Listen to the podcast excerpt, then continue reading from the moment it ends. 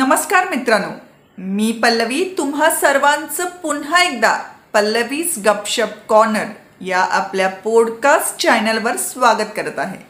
मग सुरुवात करूया आजच्या गप्पांना. मित्रांनो आज आपण दत्तात्रय म्हणजेच दत्तगुरु यांच्या त्रिमुखी रूपाविषयीची माहिती जाणून घेणार आहोत. मित्रांनो दत्तगुरु हे हिंदू धर्मातील पहिले गुरु मानले जातात. त्यांना दत्तगुरु गुरुदेव दत्त दत्त दिगंबर दत्तात्रय अशा अनेक नावांनी संबोधलं जातं. दत्तगुरु हे अनेकांसाठी श्रद्धास्थान आहे. गुरु म्हणून त्यांनी लोकांमध्ये भक्तीची ओढ निर्माण करणे सर्वांना आदर्श व आनंदी जीवन जगण्यास शिकवणे दीनदलितांची सेवा करणे आणि समाजातील दुःख व अज्ञान दूर करण्याचं कार्य सुरू केलं. दत्त महाराजांचे स्वतः चोवीस गुरु होऊन गेले. यातूनच दिसून येतं की ते सदैव शिकण्यासाठी तत्पर असायचे. आणि त्यांचा हाच गुण आजही आपल्या सर्वांना शिकण्यासारखा आहे. मित्रांनो दत्तगुरु हे योगी असून त्यांना हिंदू धर्मात देवता मानलं जातं. ते विशी अत्री आणि माता अनसुया यांचे पुत्र होते. आणि त्यांना सोम व दुर्वास या नावाचे दोन भाऊ होते. हिंदू पुराणानुसार सोम दत्त आणि दुर्वास हे तीन भाऊ.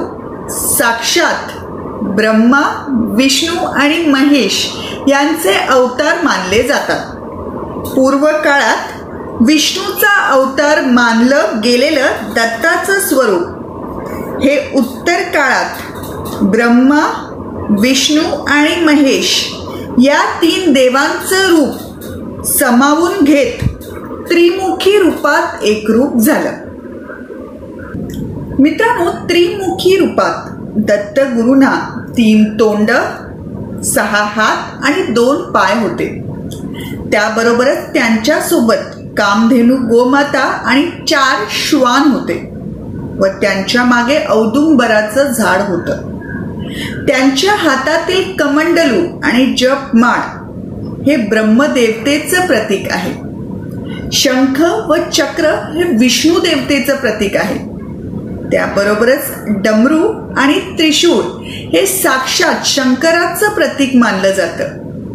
अशा तऱ्हेने दत्त रूपात ब्रह्मा विष्णू व महेश यांचा अंशरूप समावलं आहे.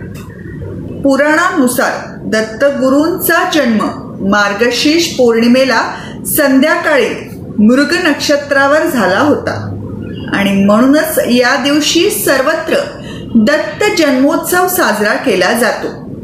नेहमीच्या तुलनेत या दिवशी वातावरणात दत्तशक्ती हजार पटीने जास्त कार्यरत असते. मित्रांनो आपल्या पुराणात दत्त जन्म आणि त्यांच्या त्रिमुखी रूपाविषयीची कथा सांगितली गेली आहे. ज्यानुसार अत्री ऋषी आणि त्यांची पत्नी अनसुया एका आश्रमात राहत होते. अनसुया ही पतिव्रता आणि धर्मचारिणी स्त्री होती. त्याबरोबरच त्यांच्या आश्रमात येणाऱ्या प्रत्येक अतिथीचं ते दोघे आदराने स्वागत करत असत. त्यांचा हा गुण सर्वत्र नावाजला जाऊ लागला. हे समजताच ब्रह्मा विष्णू आणि महेश या तिघांनी अनसुयेची परीक्षा घ्यायचं ठरवलं. यासाठी अतिथी रूपात ते आश्रमात गेले. यावेळेस अत्री ऋषी आश्रमात नव्हते. अनसुयेने आदर तिथ्याने त्या तिघांचं स्वागत केलं आणि त्यांना भोजन करण्यास सांगितलं. पण भोजन करण्यापूर्वी त्यांनी एक अट घातली. ते म्हणजे तिने अंगावर कोणतेही वस्त्र परिधान न करता त्या तीन अतिथींना जेवायला वाढावं. हे ऐकताच अनसुया विचारात पडली. आणि तिने आपल्या पतीचं स्मरण केलं. व हे तीन अतिथी आपली तीन बाळं असल्याची भावना मनात आणली. तिचं मन निर्मळ असल्याने या तीन अतिथींचं खरंच तीन बाळांमध्ये रूपांतर झालं. मग या तीन बाळांना कडेवर घेऊन तिने आपलं स्तनपान केलं.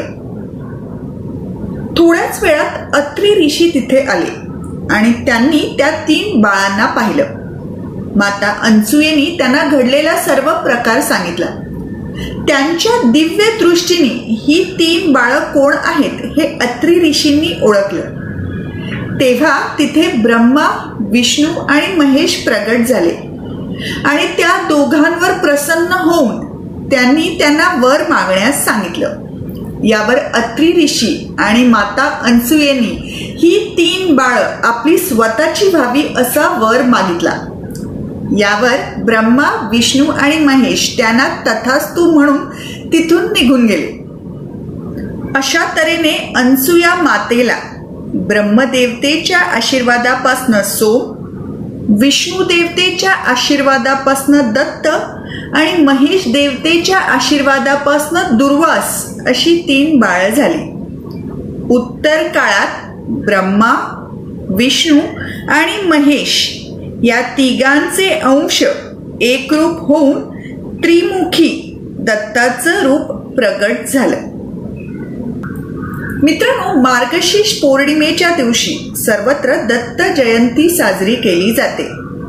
ज्या दरम्यान दत्त गुरूंची पूजा धूप दीप आरती करून सुंठवण्याचा प्रसाद वाटला जातो. या दिवशी दत्त मंदिरांमध्ये भजन कीर्तन आदी कार्यक्रमांचं आयोजन केलं जातं. अनेक ठिकाणी उत्सवाच्या सात दिवस पूर्वी गुरुचरित्राचं पारायण केलं जातं ज्याला गुरुचरित्र सप्ताह असं म्हणतात. महाराष्ट्रात नरसोबाची वाडी गाणगापूर यासारख्या दत्त क्षेत्रात या उत्सवाला विशेष महत्त्व आहे. तर मित्रांनो आज आपण दत्तगुरूंच्या त्रिमुखी रूपाविषयीची माहिती जाणून घेतली. त्याबरोबरच दत्त जयंती हा उत्सव कधी व कशा प्रकारे साजरा केला जातो हे देखील जाणून घेतलं. तर मित्रांनो ही होती आजची माहिती आणि आपल्या गप्पा. कशा वाटल्या मला कमेंट्स करून जरूर कळवा. आणि पल्लवीज गपशप कॉर्नर हे पॉडकास्ट चॅनल देखील फॉलो करा. तर पुन्हा भेटूया अशाच एखाद्या नवीन विषयावर गप्पा करण्याकरिता. तोवर स्वस्थ रहा खुश रहा. धन्यवाद.